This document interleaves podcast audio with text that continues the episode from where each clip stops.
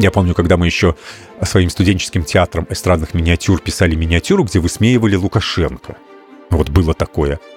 Денис Дудинский – белорусский телеведущий, шоумен, актер, музыкант и путешественник. Я помню, где-то в 90, наверное, в седьмом, восьмом году кто-то из наших участников сказал, говорит, ребята, а давайте эту миниатюру не показывать. Ну, как-то это уже немножко, наверное, ну, блин, опасно может быть же. В смысле? Как, на каком основании это может быть? Мы что? Мы же не говорим ничего плохого. Мы просто высмеиваем, показываем, что он дурачок. За время своей публичной карьеры Денис снимался в сериале «Каменская».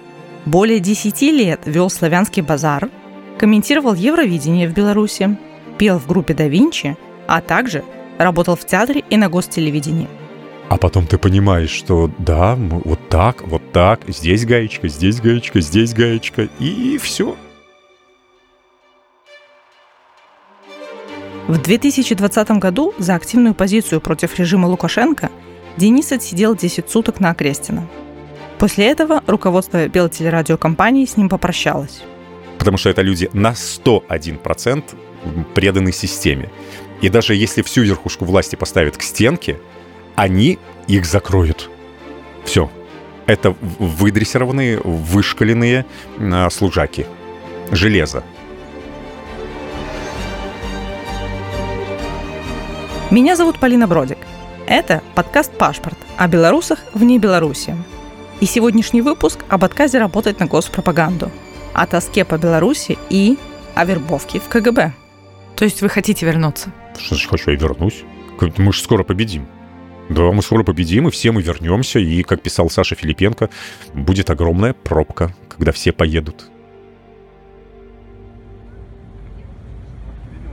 Летом 2020 года в Минске магазин товаров с национальной символикой Symbol Buy объявил о закрытии из-за давления властей. В знак поддержки многие минчане пришли на прощальную распродажу, выстраиваясь в длинные очереди на улице. Силовики, пытаясь задушить любое проявление солидарности, попытались разогнать толпу, а тех, кто не успел убежать, задержал ОМОН.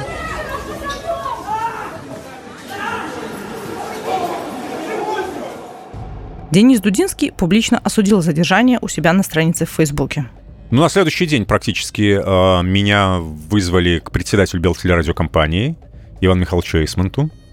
А, там было много ведущих, причем все ведущие, которые работают именно программы, которые выходят в прямом эфире. Он рассказывал, пытался убедить, что это мы не своей головой думаем, что нас, э, нам мозги промыли, что нас втянули в какую-то политическую игру, что это все происходит по какой-то разнарядке, проплачено все это. Он говорит, нет, конечно, я верю, что вам никто не платил, но вы настолько чисты, возможно, вы настолько молоды еще, что вот вы вот поддались на это. Я сижу, думаю, Иван Михайлович, мне 46 лет, ну что вот ты, дорогой мой начальник, мне сейчас стираешь. Ну, это я подумал, разумеется. Все сидели так, уныло переглядывались между собой. Иван Михайлович что-то э, показывал нам распечатки куски из социальных сетей, сообщений, комментариев, которые приходят к нему в эти дни, и что обещают сделать с ним и с его женой. Это были именно вот такая вот стопка распечаток, которую он передавал. И говорит, не, вы почитайте, почитайте. Мы говорим, Иван Михайлович, может, мы просто на вашу страничку зайдем? Ну, зачем? Нет, вот, это задокументировано все. Иван Михайлович, скриншот, принтскрин как-то вот, ну, мы бы, вы бы нам могли бы разослать общий чат, создать, мы бы... Нет, вот это все вот было вроде, с пометками вроде, вроде от руки. Да, с пометками от руки наиболее такие вот о, грандиозные угрозы, которые там приходили. Ну, посидели, посидели, потом на следующий день меня вызвал другой начальник, сказал, говорит, Денис, слушай, начальник поумнее, начальница поумнее оказалась. А, давай мы сделаем так, чтобы там бучу не разводить какую-то, да давай ты вот пока не будешь в эфире. Я говорю, я не буду в эфире, не вопрос, я ж... Как скажете, товарищи начальники, все вместе взятые. А, ты не будешь в эфире, пока все не уляжется. Я говорю, давайте. Разумеется, это не улеглось. Э, потом я еще что-то сказал, потом я еще что-то написал, потом я еще где-то высказался, потом я а, пошел э, к стенам Белтелерадиокомпании а, проводить песенный марафон, так сказать. А, ну, потом мне позвонили, сказали, Денис, тут надо прийти и забрать э, договор расторгнутый уже. Говорю, да-да-да, понимаю. Вещи я могу забрать? Да, конечно, приходи, вещи забирай. Все, все, на этом наше сотрудничество с Белсель радиокомпанией закончилось. То есть совершенно дружно, мирно, без э, каких-то истерик, зла и резания друг другу горла. Тогда много медийщиков и журналистов вышли с протестом. Но он не коснулся руководства белорусских госмедиа надеяться на то, что, возможно, у кого-то, у других э, менеджеров, топ-менеджеров э, телевидения, медийных ресурсов государственных что-то где-то щелкнуло в голове, в душе, в заднице, неважно, где-нибудь какой-нибудь щелчок не произошел, на это надеяться просто, ну, было совершенно глупо. Потому что это люди на 101% преданы системе. И даже если всю верхушку власти поставят к стенке, они их закроют. Все это выдрессированные, вышкаленные а, служаки. Железо. Может быть, дома он там рвет, они рвут на себе волосы, плачут горючими слезами, жалеют, проклинают все на свете, а когда приходят в стены Белтелерадиокомпании или на свое рабочее место, они свято верят как раз-таки в то, что они делают правое, благородное, нужное и важное, правильнейшее дело. Вот и все. После того, как Дениса Дудинского задержали на 10 суток, его вынудили записать покаянное видео с призывом не протестовать. Далее вы услышите звук с YouTube-канала АТН – Новости Беларуси и мира. Не совершайте противозаконных действий. С таким призывом выступили наши бывшие коллеги. Сегодня было обнародовано видео, на котором Дмитрий Кахно и Денис Дудинский призывают белорусов не нарушать законы, не участвовать в несанкционированных мероприятиях. Для многих это было неожиданным, учитывая, что некоторое время назад шоумены ратовали совсем за другое. На днях Дудинский и Кахно были задержаны за участие в несанкционированных массовых мероприятиях, за что получили по 10 суток, а буквально через день после решения суда суда. Они вновь изменили свою позицию. И вот что заявили сегодня. Предлагаем послушать. Я участвовал в незаконных, несанкционированных э, шествиях, маршах, акциях, митингах. И на своем примере хочу э, предостеречь всех тех, кто э, собирается выходить на незаконные митинги, акции и шествия о последствиях. Последствия будут, последствия будут обязательно. И последствия не такие мягкие могут быть, как вы об этом думаете? Спрашиваю Дениса об этом видео. По его словам, хоть он и не знал наверняка, но, скорее всего, идея записи принадлежала пресс-секретарю Александру Лукашенко и жене директора Белтелерадиокомпании Натальи Эйсмонт. Ну, наверное, были, наверное, какие-то у нее, я, я так понимаю, не то чтобы планы, она свято верила, что я и там еще вот несколько человек, мои товарищи, что мы как раз-таки те самые непогрешимые, железные стержни, вокруг которых можно строить какую-то медийную сферу и призывать, как только нужен какой-то человек с экрана, который проведет в присутствии высших лиц государства какое-нибудь у него важное, веселое, пафосное, на языках, не на языках, жонглируя, ходя колесом мероприятие, то вот можно звать э, Дудинский и там еще несколько, например, фамилий. А тут хренась! Что произошло? Вы чё? Ах вы гады! Нате, получаете! Нате! Мало, мало. Давайте мы попросим... Так, надо еще что-то. Идея. Пусть они запишут видео. Хотели в телевидении работать? Нате, давайте на экран записывайте видео. Но, опять-таки, я стараюсь, конечно, говорить, что мы-то понимаем, какая Наташа, но, опять-таки, доказательств у меня нет вот так бумажных. Вот что вот раз, имя, фамилия, подпись, и вот... Э, но люди, которые пришли снимать видео, они не скрывали это, говорят, Наталья, Наталья, попросили сделать так. Ну хорошо, но ведь, наверное, были основания полагать, что вы, вы вот те столпы, на которых вся эта система держится. Это, опять-таки, все вопросы. Я не знаю. Я, опять-таки, я занимался своей работой, которую я любил, мне нравилось. А какие планы были дальше э, у руководства Белтелерадиокомпании, это их вопросы уже. Я так всегда и говорил, ребят, извините, мне надо вот тут, у меня билеты, мне надо уехать. Говорит, Денис, ну ты не можешь на три недели уехать? Я говорю, я могу на три недели уехать. Говорит, так мы же тебя уволим. Я говорю, это абсолютно ваше право. Меня уволить. И мое право, опять-таки, с чего мы начинали интервью, это взять, купить. Я так хочу. Я купил билеты, например, в Австралию. Я хочу три недели быть в Австралии. Вы уже там сами решаете, увольнять меня, не увольнять, подменить где-то, выпустить потом. Ну, ребят, все мы взрослые люди, давайте каждый будет отвечать за свои поступки. И не пытаться переложить свою вину или свою гордость, гордыню на другого человека. Ну, вы же понимали все это время, что э, государственное телевидение инстру... это инструмент пропаганды. Да, на 100%. Никогда, практически каждый э, руководитель телевидения, который приходил, э, он пытался меня продвинуть на работу в политических то ли рубриках, то ли в программах, непосредственно в политических. Я каждый раз отказывался. И как-то раз, э, как-то так-то даже получалось, что когда мне предлагали, я отказывался. Мне говорили, ну смотри, Дудинский, ну, Буратино, ты сам себе враг. Ты отказался от такого предложения, и буквально через какое-то короткое время этого председателя меняли на следующего председателя.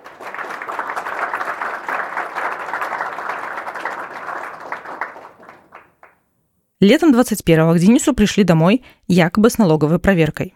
После этого он с женой Екатериной Раецкой уехал в Киев. Но, несмотря на это, недавно, как и ко многим другим белорусским уехавшим активистам, к Денису в соцсетях постучалась КГБ с предложением о сотрудничестве. Аккуратненько, так, Денис, здравствуйте, как? Надеемся, у вас все хорошо. Я, ну, я отвечаю всегда по-доброму, мирно, да. А помните, как-то вы у нас на корпоративе рассказывали, что мечтали работать в КГБ? Я говорю, да, да, да. Говорит, ну, никогда ж не поздно. Ну, это вот буквально месяц назад пришла такая... Э, ведь никогда не поздно. Я говорю, вы знаете, заманчивое предложение, но есть такие э, мечты, которые пусть они лучше мечтами и остаются. Все, мы вас поняли, Денис, все хорошо, удачи вам, все будет хорошо. Мы э, мирно, спокойно. А это я просто на корпоративе КГБ как-то рассказывал историю, что когда я окончил ИНЯС, еще когда не, оконч... не окончил иньяс, там, э, я, я все время пытался в какие-то военные структуры податься работать. То еще, учась в школе, я подавал заявление, какое-то совершенно дурацкое, писал письмо на то, чтобы меня включили в, в состав э, миротворческих сил в, в Ирак. Какой-то такой набор чуши какой-то. Я помню, даже на открыточке такой отправлял куда-то в Министерство, Министерство обороны наше там конец 80-х, начало 90-х, вот этот вот бред. Потом я хотел э, работать в КГБ. Ну, наверное, ж, э, в, в голове тоже вот были все вот эти вот стереотипы, что ты такой с пистиками на машине убегаешь от преследования. Глеб Егорыч, стреляй, уйдет, гад, и вот это вот все, и ты такой красавчик. И это было лето, я окончил иньяст, мне 20, получается, 21, 22 года. И я э, в шортиках такой с рюкзачком гуляю а, по проспекту и вижу, как к главному зданию КГБ подъезжает большая черная машина, оттуда выходят люди и идут вот как раз-таки в этот вот по ступенькам а, с колоннами здание центральное. Я думаю, о, дверь открыта, ну что, я, я, я перехожу э, проспект, поднимаюсь по ступенькам, открываю эти двери. Я, наверное, один из немногих, кто знает, как выглядит это здание изнутри, там все, лестница, коврик такой, ковровая дорожка. Наверху э, два солдата с красными повязками, внизу два солдата с красными повязками. Говорю, извините, а вы куда? Я говорю, не нашелся, что сказать лучше, хотя на что я рассчитывал. Я сказал, здравствуйте, извините, пожалуйста, я пришел узнать по поводу трудоустройства. О, совершенно нормально, даже не моргнув глазом, мне говорит, а это вам нужно выйти повернуть налево, потом еще раз налево, и там будет э, подъезд, там, ну, номер четвертый, зайти вот туда-то и попросить э, там, чтобы позвали на вахте Петра Петровича. Я говорю, а, хорошо, я иду, мне на вахте там человек, Петр Петрович, тут к вам какой-то человек по поводу трудоустройства. Через пару минут спускается Петр Петрович, такой реальный Панкратов черный актер, вот с такими усищами, вот, вот белая рубашка, галстук, вот, и вот, вот как его сфотографировать и в рамку, как должен, вот так в моем, наверное, восприятии всегда должен был выглядеть работник КГБ. И потом началось какое-то вот это долгое, нудное. Меня вроде бы как уже там определили, никаких данных он не брал, ничего. Говорит, ну идите подумайте, что там, как бы после иньяза, все отлично, здорово. Мы определим вас в аналитический отдел. Это какой год? Это 96-й, наверное. 96-й, 97-й, вот так вот это было. Аналитический отдел. Простите, аналитический отдел — это что у нас такое?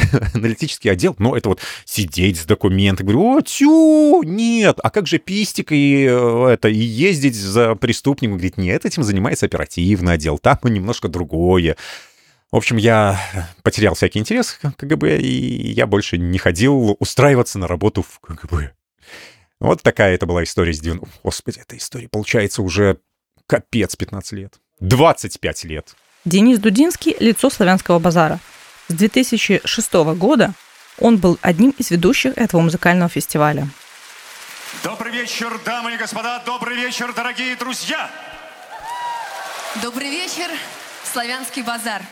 А в этом мероприятии вообще есть какой-то смысл на сегодняшний день? Он действительно является песенным конкурсом, где ищут таланты? Или это уже что-то ритуальное такое? О, хорошая фраза, ритуальная, да. Я бы сказал, что это элемент ритуальности остался, поскольку этим занимается государство, все-таки на 100%. Для государства это очень важный инструмент показать свою вот эту вот якобы открытость публике. Хотите, вот сейчас мы, люди, люди, идите сюда все, сейчас, сейчас я вам Киркорова достану, и из сундучка так пыльного раз Киркорова достал. Пожалуйста, вот вам это профсоюзы все там оплатят, и вы приходите на Киркорова. А вот тут у нас будет, будет конкурс, там будут выступать э, из разных стран. Тут надо, тут же надо как? Неважно, какого уровня артист, надо побольше набрать стран, чтобы показать, что Дамы и господа, в этом году в Славянском базаре участвуют конкурсанты из 25 стран мира. Австралия офигенно. Неважно, что там девочка из России на самом деле, она там неделю как переехала в Австралию. Неважно, что она вообще не поет. Австралия и два пингвина из Антарктиды. Па-бам! Вот. А конкурс, разумеется, политизирован. Кто там кого своего продвинет, кто там с кем дружит. Это было всегда понятно, очевидно. Очень редко, когда появлялись э, действительно вот победители, ну, против которых просто уже не попрешь, ну, не попрешь. Ну, нельзя против Димаша, например, Куидабергена, да, просто что-то космическое. Даже если бы был приказ Лукашенко, там, я не знаю, всем членам жюри вытянуть белоруса на первое место, я не помню, кто тогда был, но этого невозможно было сделать, потому что, ну, зрители бы разнесли бы амфитеатр просто в дребезги и пополам. А сам конкурс, само это мероприятие, да, конечно, надо, нужно, Пусть это уйдет в частные руки. Пусть этим займутся вот такие огромноголовые, а, карманно, толстокарманные, многосумные менеджеры. Пусть они решают, чтобы это не распределялись билеты по заводам и фабрикам, чтобы люди за свои деньги, чтобы они мечтали попасть, чтобы те, ту самую тысячу, которую они накопили, допустим, за год, чтобы они не на Турцию, Болгарию потратили, а на славянский базар. Сейчас мы находимся в Украине. Угу. И здесь как раз-таки с музыкой все хорошо. Да. И с фестивалями. Да. да. Удалось побывать на каком-то? Да, мы э, побывали, побывали здесь на Атлас Уикенде. Это, я бы даже не назвал это фестивалем. Это какая-то, это огромный кусок жизни. Вот то, что устраивалось на ВДНХ, на территории ВДНХ, вот на огромных этих тысячах квадратных километров, что вот это, это ну вот реально, слов, у меня нету слов. Слов у меня нету. Качество звука, света, начиная от каких-то маленьких развлечений. Я уходил оттуда с карманами набитыми какой-то мелкой ерундой.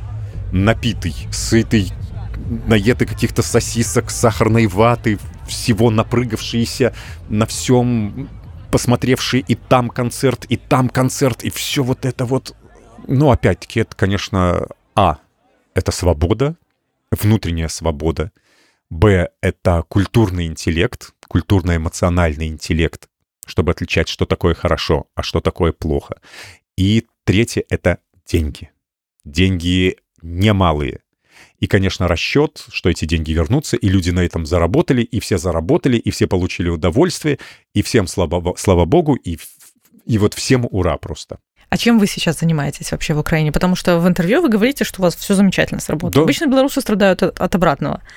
Какие у вас самые интересные сейчас проекты? Ой, проекты. А, один из моментов приложения себя — это, конечно же, те самые наши любимые а, свадьбы-корпоративы. Это ж, это ж почему-то кто-то, иногда я смотрю, а, там в комментариях мне напишут, вот и правильно, а сейчас в этой гнилой Украине ведет...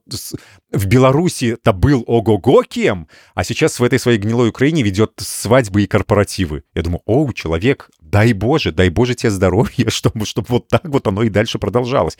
Потому что там человек, который был ого-го, работая на гостелевидении, получал в месяц 350 рублей, а это 100, ну ладно, скажем так, 150 долларов в месяц, в месяц 150 долларов. А здесь свадьбы и корпоративы, мы же знаем, сколько они приносят. И это хорошо, и все это... Все это, товарищ майор, все это официально проходит через налоговую. Угу. А, ну, э, если раньше я приезжал э, к э, партнерам, друзьям, которые к организаторам ив- ивенты, которые создавали, делали, а им надо было еще платить мне перелет, ну, там, ночь проживания максимум, а то теперь они такие, «Ау, Тёня, здравствуй, хороший, недорогой ведущий. Теперь тебе, а, за проживание платить не надо, мы не должны тебе платить. За перелет, за переезд не надо платить, мы тебя не должны вводить, кормить и все что-то показывать, поэтому здравствуй, наш любимый белорусский, украинский ведущий». Вот, поэтому все эти связи остались. Мы здесь ездим. Конечно же, все остались э, предыдущие связи по работам зарубежным. Все-таки я окончил ИНЯС, у меня английский, итальянский языки, и опять-таки, если какие-то большие серьезные мероприятия проводятся, даже на уровне э, мэрии, мэрии иностранных городов, где нужен русский, э, английский, белорусский, итальянский, иногда испанский языки, все, они знают, что вот есть сеньор или мистер Дудинский, который может приехать, все это сделать. А, тем более сейчас странный момент такой э, нарисовался. Я как-то, пока не переехал в Украину, я его не замечал. Э, когда ты живешь в Беларуси, были такие, ну, допустим, там звонят тебе из США, говорят, мистер Данис Дудинский, мы хотим с вами вот тут вот сотрудничать. Сотрудничать сотрудничеству. И ты говоришь, да, классно, здорово, отлично, давайте. А где вы, где вы, вы residence, residence ваша, вы что, где? Я говорю, Беларусь. Они такие, о, понятно, ну давайте мы вам попозже позвоним, напишем. Что их смущало? Не знаю. То есть название Беларусь, я не знаю, это может быть внутри, причем это было, ну, практически всегда, это не то, что там последних два года, но последних пять лет точно. Но зато, когда ты сейчас э, переехал э, в, в Украину, э, я тем же самым людям, которые звонили, писали, говорю, но я все равно белорус, но я сейчас в Украине. Говорит, о, все, все отлично, отлично, замечательно, все, мы это, все. Угу. И, конечно же, радует эта возможность э, сесть в такси через полчаса, оказаться в Жулянах и через два часа оказаться, допустим, в Берлине. Там же практически, не выходя из аэропорта, что-то провести, что-то подписать, то, что нельзя подписать онлайн, передать какие-то документы, которые нельзя передать онлайн, ну и где-то что-то, и ты такой, все это вот. Это здорово. Это здорово, свобода передвижения и свобода коммуникации. Справедливости ради спрашиваю, есть ли что-то, что могла бы Украина перенять у Беларуси? Некоторая неорганизованность, мягко говоря, как в госструктурах, так и в, э, в элементарной бытовой коммуникации, можно было бы, конечно, украинцам поучиться у белорусов. Это с одной стороны. То есть тебе могут выдать нужную тебе э, справку в какой-нибудь районной администрации такого формата, которая никуда просто не пролезет. Хотя ты отстоял за этой справкой очередь, ты заплатил за нее деньги, и тебе выдали справку, где допустили огромное количество ошибок, и вообще тебе не, не туда направили, и тебе на самом деле нужна не такая справка, а совсем другая, которая другая. Но при этом мы получаем что? Ну, ладно, раз у вас эта справка, ну, давайте мы уже с этой справкой. И ты стоишь как дурак, думаешь, блин, капец. Так вот, может, может быть, товарищи, может мне все-таки вернуться и сделать нормальную справку? Да ну что ты будешь там бегать уже, Дудинский? Сядь и не, не маячь тут перед глазами. Сейчас мы все сделаем. Пойдешь, скажешь, что вот это вот. Говорю, так у меня ж не этот район. А, блин, не... ай, ладно, иди в этот район, скажи, что, что все нормально. Вот. И, конечно, вот это полностью ты не понимаешь, так а, возьмут пропустят, допустят, разрешат. Мы примерно так же делали вакцинацию. Даже в общем чате можно было заметить, белорусский общий чат, и все-таки скажите, как там в Украине можно сделать в эту вакцину пройти, на Pfizer, мы как-то не читали все эти комментарии, просто случайно, абсолютно случайно записались записались где-то онлайн, пришли к назначенному времени. Хорошо, что мы взяли с собой, нам объяснили, на всякий случай, возьмите с собой все документы, которые у вас есть. Вот абсолютно все, даже свидетельство о браке. Пусть будет. И мы понимаем, что нас не могут зарегистрировать, потому что количество цифр из нашего паспорта как-то не соответствует вот количеством окошечек.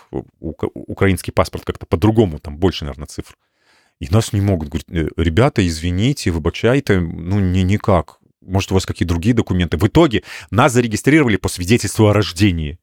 Все, нам пошли, сделали мы эту. И когда мы а, написали в общий чат, говорим, вот мы сделали как-то. Говорит, нет, этого не может быть. Говорим, стоп, подождите, вот наши сертификаты.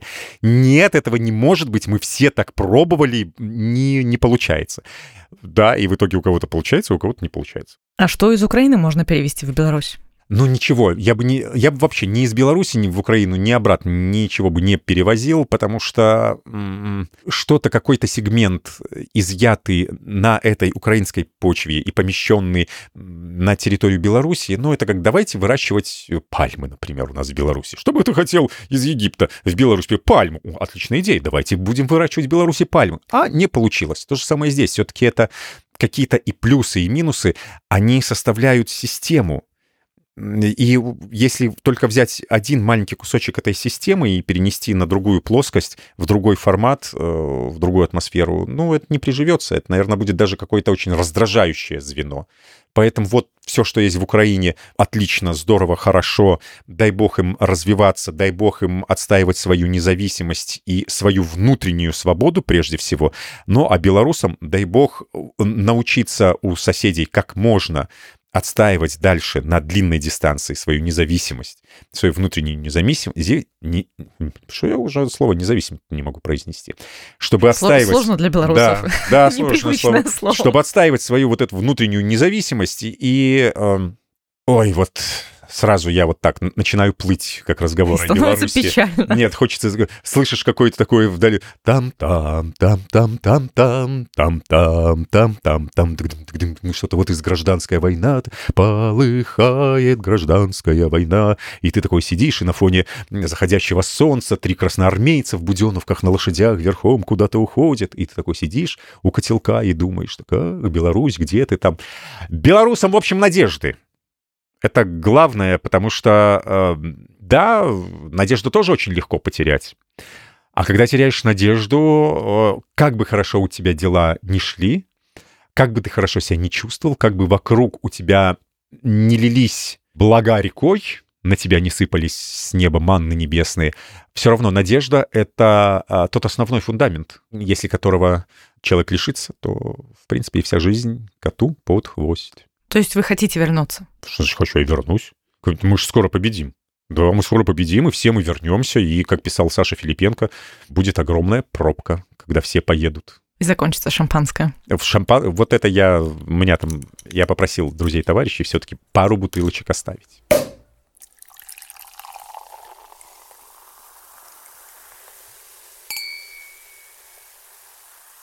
Последний вопрос. Мы всегда его задаем всем гостям. А на самом деле простой, максимально простой. Что для вас Беларусь в трех словах? Э, дом, любовь, свобода. Надо объяснять, нет? Да. Я белорус, я всегда жил, родился именно в Беларуси, в Минске, более того. То есть первое понятие «дом». Почему дом? Э, я объездил очень много стран, 100 стран, прекраснейшие страны, с джунглями, пустынями, с небоскребами, где люди живут в тысячу раз лучше. А подспудно, разумеется, разумеется, ты выбираешь себе как бы такой, М, вот здесь бы я, наверное, на старости бы хотел бы пожить. Нет никаких островов, э, никаких пальм, никаких бунгало. Я вижу себя только в Беларуси. Я понял, что вот именно а, мой дом — это Беларусь. И душенька моя успокоится, не тело, разумеется, да, а душенька успокоится тогда, только тогда, когда я буду в Беларуси, в Минске, более того, сужаем рамки. Я даже знаю территории, районы в Минске, где вот, вот мне, мне, пожалуйста, верните мне мой автозавод и центр Площадь Победы. Ну ладно, центр от площади Независимости до площади Куба Колоса. Вот этот кусочек. Да, душа, душа иньязовца. Да, да, все. Э, Беларусь для меня — это дом. Я знаю, как рачительный хозяин. Знаешь, я знаю, где у меня там слабый сантехнический кран и где он может потечь да? Я знаю, где у меня там соседи дурные и могут топать мне сверху, но это мои соседи, это мой кран, я во всяком случае знаю, сколько я заплачу, на каком языке я объясню с соседями, все, это мое, я сам все разрулю и решу, поэтому Беларусь — это мой дом. Любовь. Ничто так не проникает э, в сердце, как белорусские Разумеется, это сила привычки исключительно. Как белорусские запахи, как белорусские ландшафты — опять-таки, повидав горы, степи, пустыни, джунгли. Я, у, у меня есть мечта уехать на несколько месяцев именно в палатке на берегу Амазонки, пожить в джунглях, в племенах. Но, разумеется, не навсегда, а вернуться в Беларусь. Вот сейчас начнется весна здесь, в Украине. Э, я хочу понюхать, так ли украинская весна пахнет как белорусская, потому что запах укра... белорусской весны я знаю очень хорошо. Будет ли запах вот этого талого белорусского снега? Будет ли запах прелой листвы прошлогодней? Будет ли запах собачьих какашек, тех самых уникальных белорусских? И вот, вот это вот все вот месиво вместе. Это мы посмотрим еще, и потом я выскажусь еще по этому поводу. А, свобода. В Беларуси я научился быть свободным. То есть это человек, например, который родился, допустим, в США, Европе, где-нибудь, а, он с рождения свободен, и он от рождения до смерти живет в одних свободнических рамках. То есть он внутри э, понятия свобода, личная свобода, социальная свобода, политическая свобода, он на протяжении всей своей жизни практически ничего нового не открывает. То есть для него это не новость. А я как человек, который впервые попробовал банан, впервые в жизни попробовал банан, и вот это вот все засветилось, и птички защебетали, и я понял, что вот оно счастье, вот этот тот самый банан, э, свобода. То есть я, я же родился в Советском Союзе, я учился, образовывался в Советском Союзе, потом постигал все вот эти вот, вот это вот период отрицания всего советского, когда уже, оказывается, Ленин — это плохо, революция — это тоже совсем не, не очень как бы хорошо, а потом дальше мы пошли, Ленин — это вообще, это враг, а революция — это кровавое убийство, э, давайте дальше смотреть, что будет. И когда ты, я еще в школе помню, в, это 91 год, когда я заканчивал школу, уже на уроке я мог сказать, вот этот первый запах, вкус свободы, когда ты можешь сказать, Революция, на уроке истории, революция не нужна была. Революция — это было какое-то узаконенное убийство большевиками. И вместо того, чтобы выгнать меня, а еще лучше моих родителей сослать в Сибирь, а, учитель истории начала спорить, не, не спорить, а э, сказала, интересная версия, будь, будь любезен, Денис, как-то так ее обоснуй, докажи, вот тебе будет задание на следующий раз.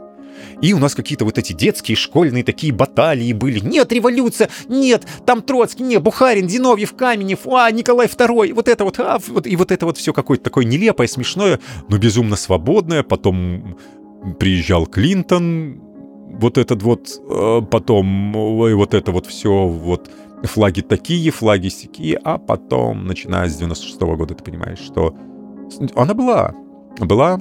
Я помню, когда мы еще своим студенческим театром эстрадных миниатюр писали миниатюру, где высмеивали Лукашенко. Вот было такое. И я помню, где-то в 90, наверное, там, опять-таки, в седьмом, восьмом году кто-то из наших участников сказал, говорит, ребят, а давайте эту миниатюру не показывать. Ну, как-то это уже немножко, наверное, ну, блин, опасно может быть же. В смысле? Как, на каком основании это может быть? Мы что, мы же не говорим ничего плохого, мы просто высмеиваем, показываем, что он дурачок, нам казалось, что это ничего плохого нет. Что он вот такой, ну да, мы, мужика с наклеенными усами и лысиной, голову в трусах выпустили в ластах танцевать «Лебединое озеро» под песню «Не говорите мне прощай, не говорите». Мы ж ничего плохого не сделали. За что нас тут... А потом ты понимаешь, что да, мы вот так, вот так, здесь гаечка, здесь гаечка, здесь гаечка, и все, и и была и постигнута цена свободы. Да, да. Это вот... Поэтому Беларусь, да, это дом, любовь и свобода. Любовь, комсомол и весна. На этой прекрасной ноте мы и закончим. Это подкаст «Пашпорт» о белорусах вне Беларуси. Сегодня мы говорили с телеведущим и шоуменом Денисом Дудинским. Гостьей следующего выпуска станет Светлана Гатальская, эко и фем-активистка, одна из создательниц белорусского фем-движения «Маршируй, детка». Мы узнаем, каково феминистке жить в Тбилиси. действительно ли у белорусского протеста было женское лицо, и как феминистка Светлана Гатальская относится к президентке Светлане Тихановской.